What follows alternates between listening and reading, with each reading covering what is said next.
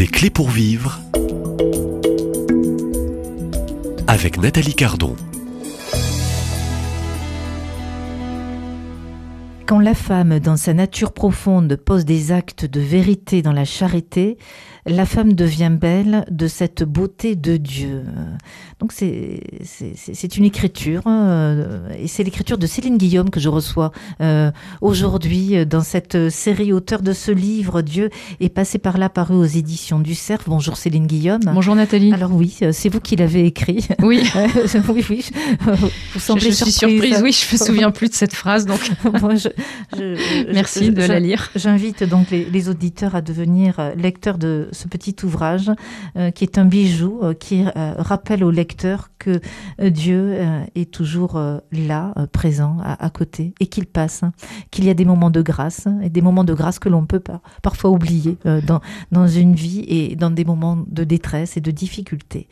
Alors, merci. Hier, vous nous avez partagé ce beau moment à Lourdes pendant un pèlerinage du rosaire où vous avez fait, je dirais, cette belle expérience du lavement des pieds. Euh, vous avez lavé euh, les pieds de, près d'une centaine de personnes. beaucoup de pèlerins, oui. Euh, beaucoup de mm. pèlerins, mm. des larmes, des grâces, des, cadeaux, des consolations.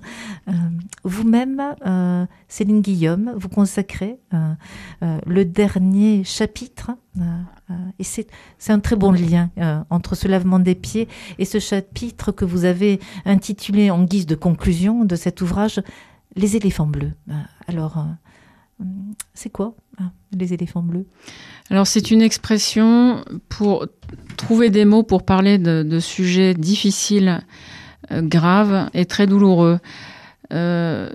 Un éléphant bleu, c'est un, secret de famille. Vous savez, parfois dans les familles, il y a des sujets lourds euh, qui passent, euh, dont on ne peut pas parler, qui sont des sujets tabous, euh, que la parole ne peut dire. Et puis en même temps, ça prend une place folle. Hein.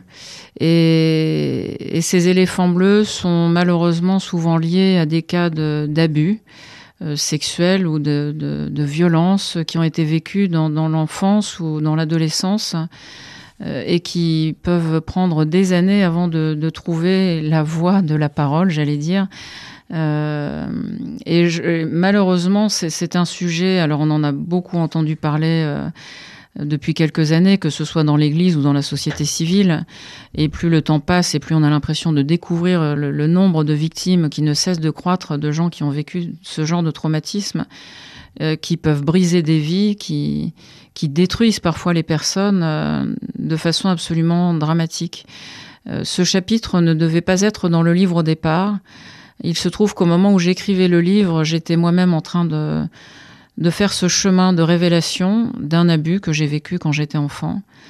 Et j'ai ressenti le besoin d'écrire un chapitre pour moi, d'abord, un peu comme une catharsis, euh, comme un, chemin de guérison, d'auto-guérison. Donc j'ai écrit ce chapitre parce que je sentais que l'écriture me faisait du bien. Et puis une fois qu'il était écrit, j'étais à peu près euh, à la fin de l'écriture du livre et je me suis posé la question de l'ajouter dans le livre. Euh, j'y ai beaucoup réfléchi parce que c'était difficile de, prendre cette décision.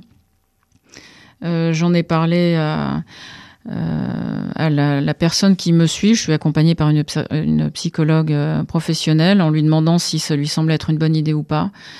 J'en ai parlé à, ma fille aînée, à qui j'ai révélé cette histoire récemment, enfin à chacun de mes enfants, mais l'idée de d'inclure ce chapitre dans ce livre et j'avoue que la parole de ma fille m'a beaucoup touchée. Elle m'a dit maman si tu écris ce chapitre tu vas te libérer toi-même mais tu vas en libérer beaucoup d'autres.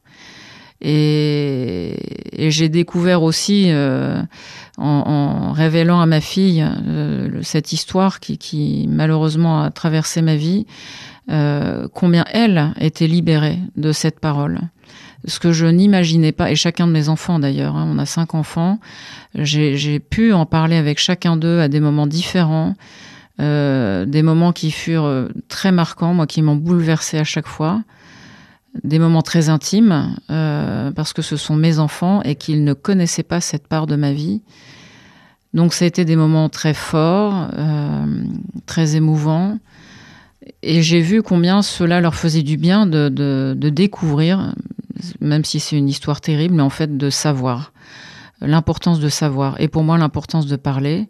Alors, je n'ai pas encore mentionné mon mari, mais évidemment, il a été une personne clé dans ce travail de révélation. Euh, son attitude m'a énormément porté. Il a été extraordinaire quand je lui ai dit. J'ai senti un, un roc, un soutien, mais très fort.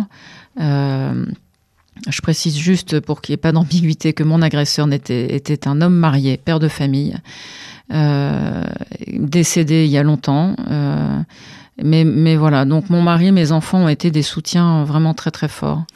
Permettez-moi Oui. de euh, lire justement un passage de ce chapitre. Euh, euh, je reviens sur un frère dominicain à qui je faisais part de ce drame récemment m'a dit, donc c'est le frère dominicain qui vous dit, quand tu arriveras là-haut, c'est-à-dire au ciel, Mm, c'est toi qui lui ouvriras la porte. Donc on parle de l'agresseur, du Mm. bourreau. mm. Toi et les autres victimes. Dieu ne pourra rien. Ce sont les victimes qui ouvriront le ciel à leur bourreau. C'est la parole de ce frère dominicain. Comment vous l'avez euh, réceptionné, cette parole du frère dominicain, euh, qui est un rappel aussi à on est victime, mais la victime est appelée au pardon. Oui.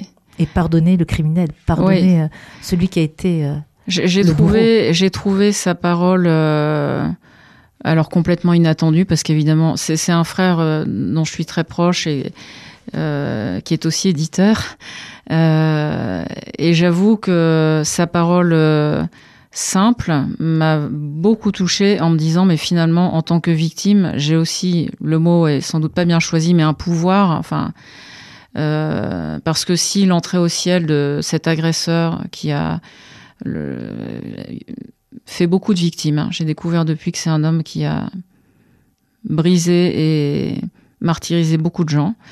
Euh, S'il dépend de moi, de, qu'il soit un jour dans la miséricorde de Dieu, mais c'est une responsabilité énorme. Et ce frère m'a dit ça avec aucun, esprit de culpabilité ni rien, hein, pas du tout. Euh, C'était plutôt de dire que la miséricorde passe par Dieu, bien sûr, mais aussi par nous, parfois. Et par chance, je dirais vraiment par chance, il y a des années, parce qu'évidemment, cette histoire, moi, je l'ai portée dans mon corps, dans ma chair, dans, dans mon cœur depuis, depuis très longtemps. Euh, et un jour, j'ai senti la grâce du pardon me toucher, parce que je pense que dans ces cas-là, on ne peut pas pardonner tout seul. C'est trop dur. Et je pense que euh, les auditeurs qui nous écoutent et qui ont, vécu ce, genre d'abus, on, sait combien le pardon semble impossible. On ne peut pas pardonner. C'est trop dur. Et donc il faut vraiment la grâce de Dieu pour arriver à passer à autre chose. Euh, et voilà, ce, ce pardon, c'est pas oublier parce que notre corps reste marqué par ce qu'on a vécu. La blessure est là. C'est comme une cicatrice. Hein. La cicatrice, on la verra toujours. Le Christ ressuscité porte les stigmates de, sa passion. Euh, mais voilà, grâce à Dieu, le pardon est possible. C'est-à-dire qu'on on est libéré en fait de de, de, ce qui nous habite, qui, qui, pollue l'existence en fait, d'amertume, de, rancœur, de souffrance. Le pardon est une libération. Et, ce pardon, c'est c'est Dieu qui nous le donne, qui nous. D'abord, nous sommes nous-mêmes pardonnés pour, pour plein de choses. Mais le Christ en croit quand il nous donne sa vie. Je pense que c'est aussi cette, euh, cette grâce, cette capacité à pardonner qu'il nous donne. Et moi, sans Dieu, j'aurais jamais pu pardonner à, à mon agresseur. Et aujourd'hui, alors il est mort, c'est peut-être plus facile parce qu'il est mort. Euh, De toute façon, à un moment donné, dans ma vie, je me disais, euh, il viendra jamais me faire des excuses. Donc il faut que ce pardon, j'arrive à le donner toute seule. Enfin, voilà, c'est dans mon cœur, c'est dans ma tête que ça se passera. Et encore une fois, grâce à Dieu, vraiment un jour, j'ai senti cette libération de dire maintenant, ça y est, la vie reprend sa place. Euh, cette part mortifère qui m'habite disparaît, est lavée. Euh, J'en suis libérée. Maintenant, la vie est là. Et, je, suis souvent surprise de ma capacité à ne pas retenir d'amertume contre cet homme. Et j'ose le dire dans ce livre, j'essaie même parfois, j'essaie de prier pour son âme me mais je pense à Judas, Judas qui a été euh, celui qui a vendu le Christ, mais au fond, je me dis Judas ou le pire des criminels, j'espère que même pour lui, euh, le ciel un jour sera possible. Parce que brûler en enfer toute l'éternité, je me dis, mais c'est sans amour. Enfin, l'enfer, c'est quoi? C'est l'absence d'amour. C'est c'est sans cœur de Dieu. C'est sans c'est sans miséricorde. Et, donc euh, c'est pas possible. Enfin, pour moi, vivre sans amour sur terre, on ne peut pas vivre sans amour, donc encore moins au ciel. Et d'ailleurs, vous, vous l'écrivez puisque vous parlez vous-même de, de l'enfer. Il y a une chose dont je suis sûre la vie sans Dieu, c'est l'enfer, mm. et l'enfer pour l'éternité, c'est trop long. Alors oui, si mon agresseur se présente à la porte du ciel, je crois que je lui ouvrirai, mais je ne suis pas sûre que ces autres victimes mm. pourront le faire. D'ici là, et vous venez de le dire, vous écrivez J'essaie de prier pour son âme. Oui, c'est ça. Dieu est passé par là. Ah oui. Euh, vous parlez de, la grâce. Cette grâce ne peut venir que de ah, Dieu. Ah, que de Dieu. Le pardon ne peut venir que de Ah oui, mais j'en suis convaincue. Je, on ne peut pas pardonner vous avez libéré la parole, cette euh, liberté de vous être autorisé à libérer, à parler, euh, à accélérer un peu ce processus de refaire surface. Oui. De faire émerger un souvenir qui est une agression terrible, oui. qui abîme le cœur, le cœur meurtri hein, mm. d'une personne. Mm. Et le corps surtout. Et le corps. Mm. Oui, oui. Euh, donc c'est un lavement des pieds d'une autre manière. Oui, lavement du cœur, du corps. Euh, un cœur meurtri, un, un cœur blessé. Oui.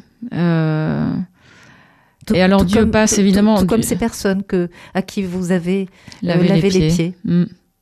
Une préparation. Mm. Parce que l'écriture dans cet épisode, le chapitre du lavement des pieds est très proche de ce, oui, cette vrai. conclusion. Oui, et c'est, j'allais dire, c'est le hasard ou la providence, parce qu'effectivement, ce chapitre, encore une fois, ne devait pas être dans le livre. Donc, quand j'ai écrit le chapitre sur le lavement des pieds, j'avais pas du tout en tête que les éléphants bleus seraient également dans ce livre. Donc, vous avez osé, euh, Ouais. vous êtes risqué, vous êtes exposé. Ah oui, ah oui, comme complètement. Ah oui, comme jamais. Euh, donc ça demandait aussi, euh, encore une fois, je parlais d'abandon hier, mais vraiment d'abandon en disant euh, advienne que pourra, à la grâce de Dieu. et, et si voilà, si, si ce chapitre, ce livre est la volonté de Dieu, eh bien, il, euh, il fera son chemin et il touchera les cœurs et peut-être. Dieu passe. hein. Ah oui, Dieu est passé, je Dieu passera. je crois. Oui, oui. Céline Guillaume, merci euh, pour euh, cet entretien du jour euh, dans cette série des clés pour vivre. Euh, Et c'est la rencontre euh, d'une femme, d'une épouse, d'une mère, d'une chef d'entreprise, et puis euh, de cette femme aussi engagée dans l'Église, puisque je le rappelle, vous êtes laïque euh, dominicaine. Euh, Je vous donne rendez-vous ici même à Lourdes pendant cette, ce pèlerinage du rosaire. Merci. Nathalie, à demain.